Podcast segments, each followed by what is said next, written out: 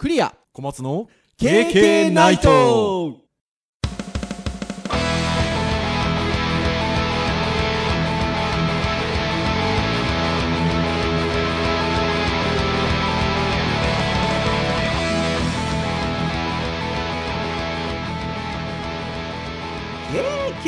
ナイト。はいということで第414回いよいよ、ね、え配信でございますお届けをいたしますのはクリアとはい、小松です。どうぞよろしくお願いいたしますはい、よろしくお願いします。はいということで8月の第4週という感じですかねはいえー、8月は 5, 5週木曜日がございますのでまあ来週もう一回ねえー8月中の配信があるかなというところでございますがはい第4週ということでございましてなんかあれですね。ちょっと編集会議あの収録の前の編集会議でお話をしてたんですけどあの我々その大学教員としてはっていう感じで言うとほんとちょっとだけ一息と言いましょうか。はい。成績付けが先週にお終わりまして。あーこれがなかなかたね先週も言ったかもしれませんが大変なんですが。はい。一息というところだったかなというところではございますが、まあ、あとはねお盆も、えーあってというところではいあのまあ、先週ねお盆明けだったっていう配信はお盆明けだったということはございますが、はいまあ、あの割とね最近はあの各所分散して休み取ったりっていうこともありますのでなんかね私たち休んでなくてもなんか取引先がお休みしてるとこがあったりとかお休みしてる人がいたりとかねまだちょっと雰囲気お盆な雰囲気は今週ぐらいまでありましたよねそうですね、ちょっとありますね。はい。ってなとこでございますが、はい。4週目の配信ということでございます。前回は X にまつわるエトセトラということで、これ私配信の時にこれ私が口走りましたよね。はい。いただきました。で、あの時ね、いや実は僕、あの、あの言葉を発した時に、あこれタイトルになるんじゃねってちょっと頭でね、ふっと思ったんですよ、実は。は そしたら案の定タイトルになってたんで、おおなかなかいい私言葉を発したなと思ってね、あの時ね、思った次第でございましたよ。い。まあ、非常にキャッチーでしたね。ねえ、というところではございますが、あれやっぱなんか、リスナーとして聞いても楽しかったですよ。あ、そうですか。なんかほら、それこそ X ね、まあ Twitter、旧 Twitter に関するいろんな話題が、なんかひとまとまりになってて、なんか、キュッとしてて楽しかったですね。うん。ですので、なんかああいうのって、聞きやすいんだなと思いました。なんか一個の話題に対していろんなことについてこうあれやこれやとなんかお話をしていくのってなんか聞く方聞く方からしても聞きやすいんだなーっていうふうにねちょっと思ったりしましたね。なんかでもやっぱりあれですね日常会話的にはツイッターって言っちゃいますね。言っちゃいますし、今でも X、かっこツイッターっていうのをどね。どこかしらよく見えますね。そう。あの X って言った時に相手に伝わらないんじゃないかっていう不安がなんかもやもやっとしますもんね。まあ、ある意味は、単語じゃなくてキャラクターですからね、あれね。はい。一キャラクターですから。まあ、文脈的に分からなくはないけど、うん。別の意味としても捉えられちゃうので、かっこツイッターってやるのはまあ、致し方ないかないやない感じがしますよ旧ねツ旧ツイッターね。そうそうそう、旧ツイッターって感じでね、いいところかなっていうふうに思いますが、はい、そんなところでございます。さてさて、じゃあと、その回を受けてなんですが、えー今回割と、あの、あ、割とと言いましょうか、ターンで言いますと、ハードガジェットの回ということではい。ございまして、あのーハードガジェット会に限らずなんですけど、いくつか小松先生が、あの、ネタの種的なものをですね、ここ数ヶ月ご用意をくださっておりまして、ですので、今日はウェブ会だねとかね、今日は教育会だねっていう時に、そこに何かこういいヒントになるものはないだろうかっていうことで参照させていただいたりしてるんですけど、ハードガジェット会の種、ネタの種みたいなところで、ちょっと前から上がってたものがあって、なんかこれ話したいなってちょっと思ってたんですよね。はい。で、今日はせっかくなんで、それの話をしつつ、さっきのね、X、旧 Twitter、なんか一個の話題でお話をすると、なんかリスナーとしては楽しかったなっていう風な言い方をしましたけど、なんかその取り最初に取り上げるものに絡んでなんかいろんなニュースを話していくのも楽しかんじゃなかろうかというところで、はい。そんなちょっとあの、変わり種のハードガジェット界と言いましょうか。はい。軽いハードガジェット界みたいな感じで お届けできればなっていうふうに思いますので、どうぞ皆さんよろしくお願いいたしますと。はい。で、じゃあ、何の話なのかっていうことなんですが、キノコの山ですよ、先生。ほう。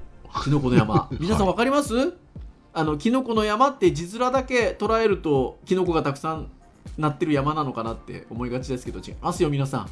あの、明治が出してるお菓子ですよ。キノコの山。リスナーの皆さん、キノコの山といえばそう、タケノコの里。セットなところもありますけど、まあ、キノコの山がちょっとハードガジェット的に話題になった記事がございまして、それが、これは、えっと、Wiz ニュースの記事かな？はい。えー7月13日付の記事で、キノコの山がワイヤレスイヤホンに公式ツイートが話題にという記事が上がっておりまして、あの、明治さんの X の公式ツイートで、なんかちょっと変わり種のガジェットと言いましょうか、紹介をしておりまして、まあ、それが今回の見出しの通り、キノコの山を模したワイヤレスリモコン、あ、イヤホン。失礼しました。ワイヤレスイヤホンを、なんか、作った方がね、いらっしゃるんですよね。あの、シャレで。あくまでも商品化するものではないんですけど、シャレでこういうのがあったら面白いんじゃなかろうかっていう発案者の方がいらっしゃって、それを明治の公式の X のアカウントで配信されてるんですよね。そう、だからまあまあ、商品化はしないんだけど、ね今のところ商品化の予定はないということでね、明治の広報担当の方もおっしゃってるんですけど、ううん。ただ、あのまあ、とっても面白いものだということで、公式の明治の、あえー X のアカウントで配信がされてるんですけど、もともと考案をされたのはみちるさんとおっしゃる方みたいで、お好み焼きの鉛筆削り。お好み焼きの鉛筆削り？ビジュアルが思い浮かばないけど、まあ、要ええ。は、かつぶし代わりに削りが出ると。ですね。なるほど頭いいなあ。注目を集める作品を次々と発表しているクリエイターさんということで、えー一つがキノコの山のワイヤレスイヤホンということで。もうあの皆さん想像してください。ワイヤレスイヤホンがキノコの山の形になっててそれを耳に突っ込むと。いうビジュアルでございますよ。これね、一時期あの、アップルのね、イヤホンがうどん、うどんって言われてましたけど、まあなんかそこを逆手に取ってるようなビジュアルと言いましょうか。耳からキノコの山が生えてるような、生えてるっていうか、なんでしょうね。キノコの山を突っ込んでるって感じですかね。はい、感じのビジュアルになっておりまして、これは、あーインパクトある。ねえ。まあ、商品化は予定がないということではあるんですけどなんかこういうのちょっとねジョークグッズみたいな感じで扱っても面白いんじゃないかなっていう気はしますね。うん、結構欲しいって感じはしますけどね。んでこれ以外にあと3つが採用されてるってことなんですが、え2つ目が明治おいしい牛乳の修正液ということで あの美味しい牛乳のあの1リットルのパックを模した、えっと、修正液になっててはい。えーパックのところの蓋を取って、まあ、使う使い方としては修正液として使えるっていう感じなんですけどこれもね秀逸ですね。秀逸ですしあの言うてもねキノコの山のイヤホンってサイズ感まで割と近いじゃないですかまあまあ、そうですね。ねあのー美味しい牛乳の修正器は若干ミニチュア化してるんですけどもう一個はこれなかなかサイズ感もまあ割と近しいというか面白いなと思うんですけど明治の板チョコってねうちの父親はもうあれがチョコレートの中では世界で一番だって言ってるんですけどうん。明治の板チョコを量につながった切手を剥がせる明治ミルクチョコレートの切手。これもなかなかサイズ感的には合ってて面白いなと。いうふうに思いますし。でもう一個はねその記事をが公開されたその日の夕方に4個目の雑貨を公開ということであのこの記事のところには4つ目は載ってないんですけど何だったんでしょうね。もう時期的にはこれ7月の記事だから、出てるはずなんですけどね。そうですね、うん。多分明治のありそうでなかった雑貨っていうですね、ハッシュがうん。ついているので、それで多分検索したら出てくるんじゃないかな。これかな？えーっと、食べかけのアイスに見える明治エッセルスーパーカップのハンディ扇風機。なるほど。なかなかですね。まあ確かに、それっぽい。うん。感じがしますね。いやおっしゃる通りですね。いやこういう発想って面白いなって思いますね。うん。シャレが効いてるし。そうですね。僕らもこういうガジェットだったり、ガシャポンとかね、好きな人たちからしてみたら、非常にいい造形といや発想だと思いい造形ですよね。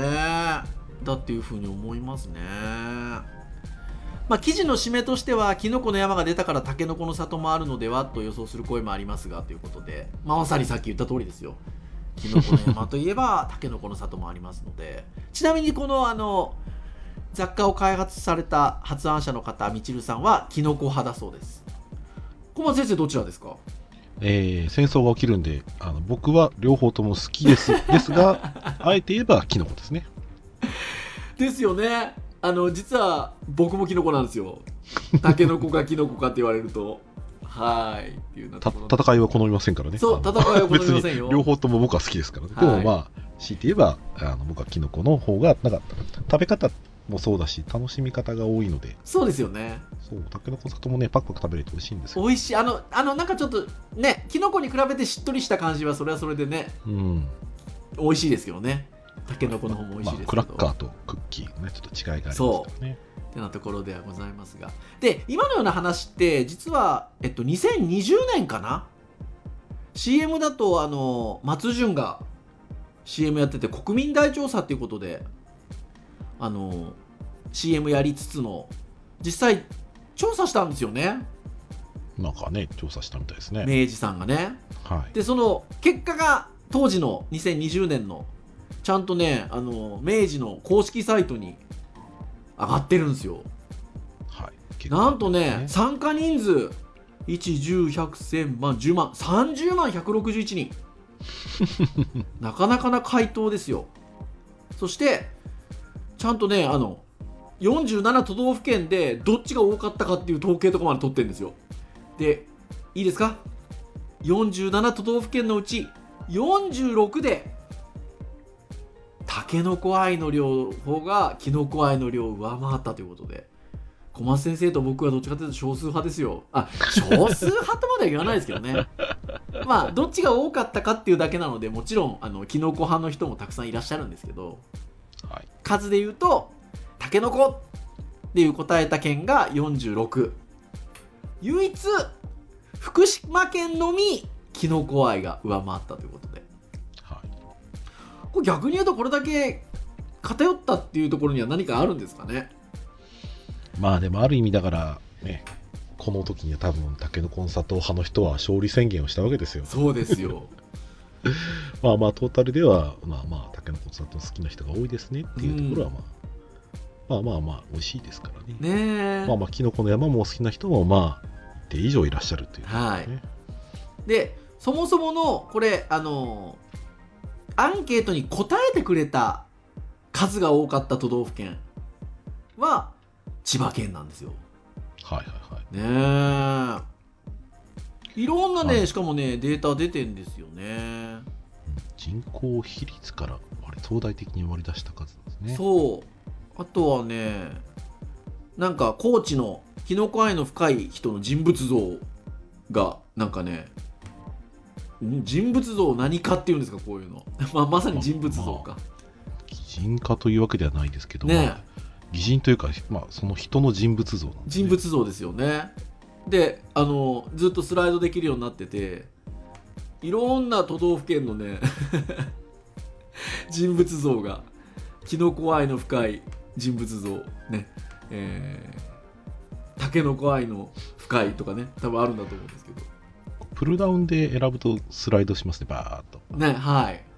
でタケノコの里とチェックボラジオボタンがあるから合計94人いらっしゃるってことですよね。おーそうですよね。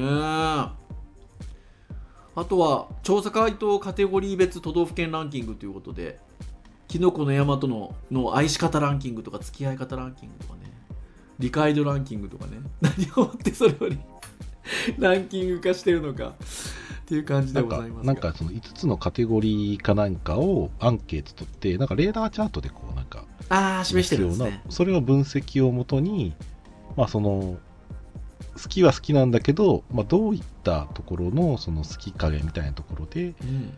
あの、まあ、そのランキングをまた、その愛し方、付き合い方、思い出、えー妄想力、理解度みたいな、はい。まあ、別で作って、それぞれのまたランキングをつけてる感じですね。でねこれね記事の最後にね調査データベースのダウンロードできるんですよおー。PDF ではいはいはい。で開くとねもうあのもちろんまあ見た目はそこまで文字ばっかりって感じじゃないですけどもう論文かっちゅうぐらい ああ、いいですね。いいですよ、これは見がいがありますね。いや本当に見がいがある各都道府県の回答率データが見れるんだ。見れるようになってんですよすごいあの。PDF162 ページありますよ。このなんか真剣におふざけする感じがとてもいいですよね うんとっても素晴らしいなというふうに思いますはいはいでそんな素晴らしい明治さんなんですけどきのこの山たけのこの里関連で言うとまた話題が夏にこの夏に話題がっていうところなんですけどきのこの山のチョコがないバージョンを販売したんですよね。はい。これがチョコ抜いちゃった。きのこの山 50g っていう商品なんですけど 要はきのこの山のあの山の部分がないんですよね。チョコを抜いちゃってるから。要はあのクラッカーのとこだけですよ。変な話 なんですけどこれがまた多くの一般消費者の心をくすぐると いうところでちなみに公式サイトでそのチョコ抜いちゃったきのこの山のページ商品ページがあるんですけどはい。販売終了商品ということで2023年8月販売終了って書いてあるんですよはい。でこれなんかねやっぱ話題になったからっぽいんですけど販売終了より早めに店頭からなくなる場合がございますって書いてあってまだ8月じゃないですか今そうですね。だからもう早めになくなっちゃったんでしょうねそうですね。予定数ねいやうちでもちょっとねそういうのあるってよって家族の中で話題になったんですけどお店に1回並んでるの見たらしいんですよでももうその後なかったって言ってたんで、うーん。もうやっぱねブワーって感じだったんでしょうねまあそうでしょうね。うんでねこれ食べた人の感想を僕ちらほら聞いたんですけどはい。普通チョコレートがついてるじゃないですかまあそうです、だからそれと合わせて食べるからクラッカーの味みたいなのことってあんまりこう強調されないじゃないですか まあそうでしょうね。なんですけどねこれクラッカーしかないからそのまま食べようと思ったら、まあ、要はクラッカー食べるわけですけどなんかクラッカーがやっぱ美味しいみたいですよへえ。そうちょっとね甘みもあってね美味しいんですって。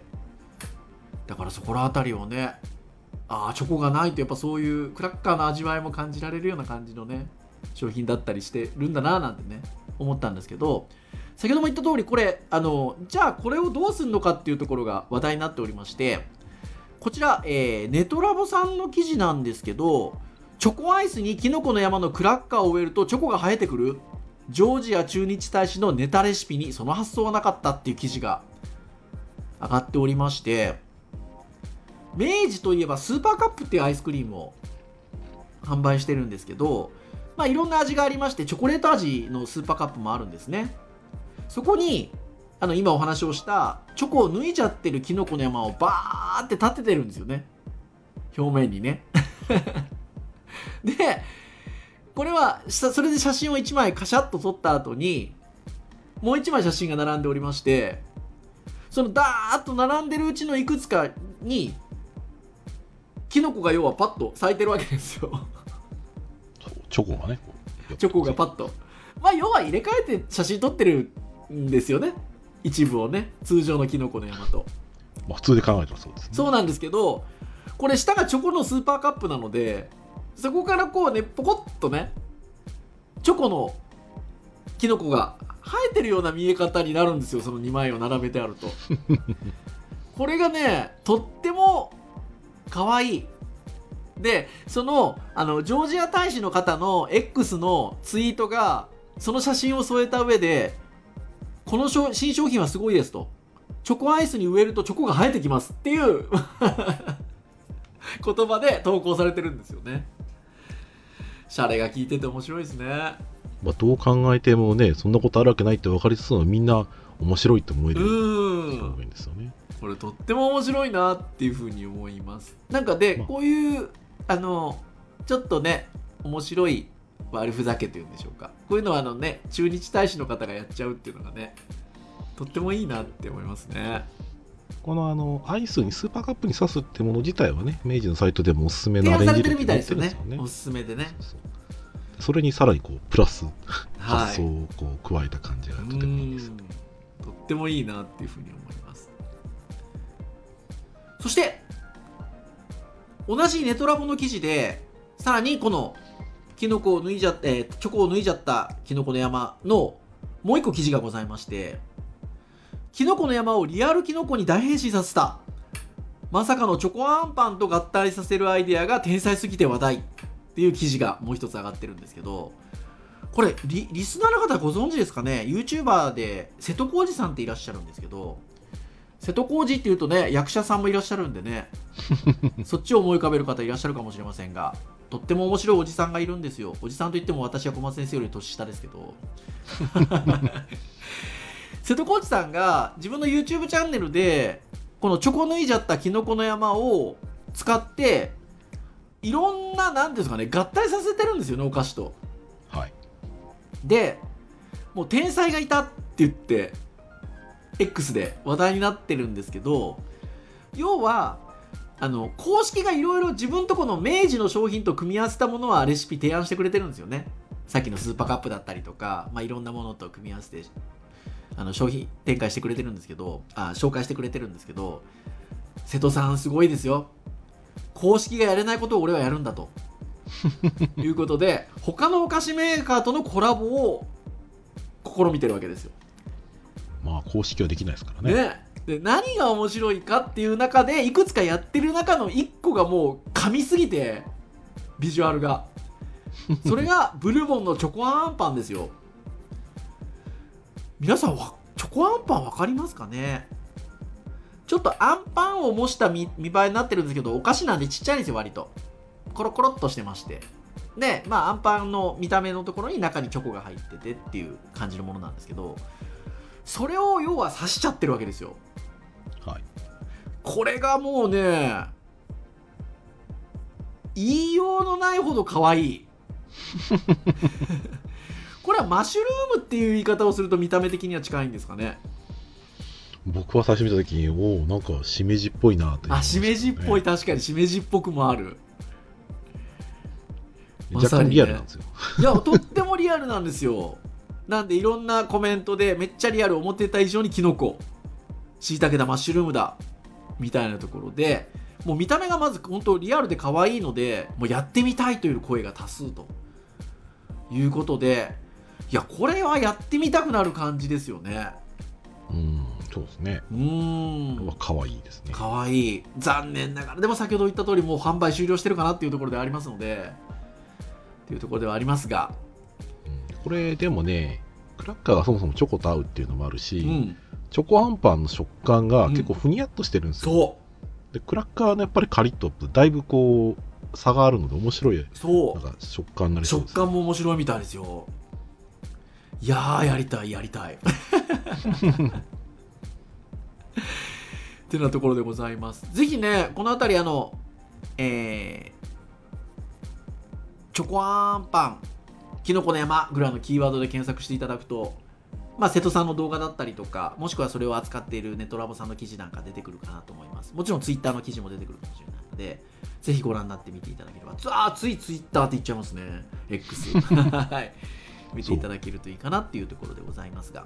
自然と我々ツイッターから X にしなきゃいけないのについついリツイートとか出てしまいます。そうそうね。今ね今リポストですからね。リポスト。ああ リポストか。はい。覚えとかないといけないですね。そう。でそんな瀬戸さんの動画なんですけどいろいろやってるんですよ。でその中で例えば例えばですよ。えー、パイの実かパイの実はロッテさんですよね。ああそうですね。ロッテパイの実ですよね。なのでパイの実を無理やりグッてやったりとかしてるんですけどまあたまたま同じ明治でっていうことで実はアポロもやってるんですよ。皆さんアポロって分かりますかね？チョコレート。これがね見た目的にはなんかねかすかさきのこみたいな。なんて言うんでしょう若干毒々しいそう感じ毒々しい感じ。尖ってるからアポロが。まあ色もねピンクですし、はい。まあでもそれはそれであの見た目もまあ面白いっちゃ面白いしまあチョコレートなんでねもちろん合うんですけど食べた時に合うんですけど。まあ最終的にはあれなんですけど瀬戸さんの動画最後うまうまい棒うまか棒うまい棒と組み合わせたりもしてるんですが。はい。でこのアポロですよ。見た目ももちろん面白いんですけどこれ実はキノコの山のもともと発想のスタートがこれみたいですよね。我々も知りませんでしたが、ねえ。ウィキペディアに載ってますねそれはね。ウィキペディア見るとキノコの山のページっていうのがあるんですけどこれなんともともと1969年に明治の大阪の工場でアポロの生産が最初始まったんですってただ当初は売れ行きがあんまりよろしくなかったみたいでなんでその円錐型のチョコを作る生産ラインっていうのがまあ思いのほか最初伸びなかったんでしょうね。なので同じようなところで何か使えないかなというところでなんとそのキノコの形にした時の傘の部分っていうんですか？を作ればいいんじゃないかと。いうところでもともとはなんか商品の発想になってるみたいですね。まあびっくりですね。いやーびっくりです。これ瀬戸さんも気づいてないんじゃないですか？ね多分気がついてないんだね教えてあげたいですね。実は実はっていうところで、そう。で改めてこのウィキペディアを見て、うん、あれ？アポロとキノコの山我々同世代じゃないぐらいな。ああそう 確かに。かなり。いや近い年近い年齢ですよね。はまあよくよく考えればやっぱり私たちちっちゃい時から慣ら親しんでますよね。特にアポロね。ったな。うん。いやーほんとそうですよ。ですので、まあ、実は実はねちょっとお遊び的に組み合わせたものだけどスタートはそこだったみたいなね。美しいオチでございますよ。そう我々とね同世代ってことはわずかもう半世紀前ですかそらね。う本当そうですそうです。半世紀経てまだ愛されてるという素晴らしい。うん。でやっぱりねきのこの山たけのこの里この辺りは半世紀愛されてるということでなんかやっぱりいろんなコラボもしてまして津軽鉄道ではなんかコラボ列車はい木の竹風鈴列車ということできのこの山とたけのこの里ねえー限定のうちわとかねあとは風鈴がディスプレイされた列車が走ってるみたいですね。ね青森ねさっきの調査のやつで結構あのアンケートのある部分のところに結構青森の方のはいはいはいはい本当そうですね。ので確かに。青森盛り上がってんだな、うんちょっとね個人的にちょっとこの,、えっとこのつ津軽街道。か、えー津軽鉄道、えー鉄道のコラボ、ちょっとこのグッズちょっと欲しい。いや欲しいですよね。とっても素敵ですよ。2022年に一度目やったみたいで今年が2年目ということで。いやー素晴らしいと思います。でこうして考えていくと先ほども言ったんですけどやっぱり僕は明治さんの遊び心だと思います。ちゃんとあの公式が絡んでるんですよね割とね。うん。うん。なんかそこがとっても素晴らしいなっていう最初のあのイヤホンもしかりですけどなんかあのまああの嫌な言い方すると広報が上手っていううん言い方ではあるんですけど単純になんか楽しんでる感じがするんですよね公式自体が。うんなんかあのそこがとっても素晴らしいなって思いますね。確か記憶違いじゃなければ私どもあのウェブを褒める会の時にお菓子をテーマにしたサイトを紹介したことがあるんですけどはいはいはいは明治取り上げませんでしたっけ？いいやー取り上げたような気もしなんかねますけど明治うんの話した気がするんだよなあの時。明治はねいろいろな話してるともう食育のところの話をなんかしてるあそうそうそうそうそうそう。ねだからやっぱりなんかあのそういう企業のなんか面白さを良しとする体質みたいなところがなんかやっぱりいいんだろうなって気がしますね。うんなんかうん製品をやっぱりこう多分作ってる方も愛しているし、うん。で食べてる方にも愛してもらうっていうようななんかそういうなんか感じを勝手に受け取ってますけど、うん。僕はね。いや本当にそうだと思います。そういう意味で言えば一番最初の話題ですよ。ワイヤレスイヤホン。ぜひ。ぜひジョークグッズでもいいので。はい。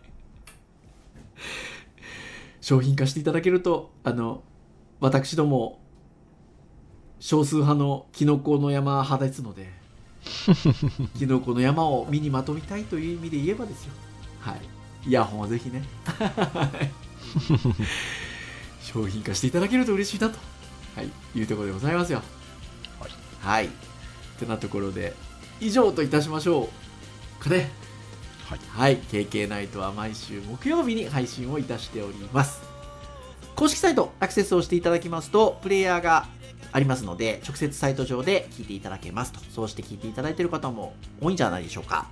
ただし、購読登録サービス、Spotify などの購読登録サービス等々で登録していただきますと、配信されるや否やですね、えー皆さんの端末にシューッとダウンロードされたりとか、配信されましたよというお知らせが来ますので、お聞き逃しなくですね、聞いていただけるかなというところでございます。ながら聞きでも結構でございますので、聞いていただけると、経験大変喜びますと、はい、いうことでございます。では、以上といたしましょうかね。お届けをいたしましたのは、クリアと、はい松でしたそれでは次回、415回の配信でお会いいたしましょう。皆さん、さようならさよなら。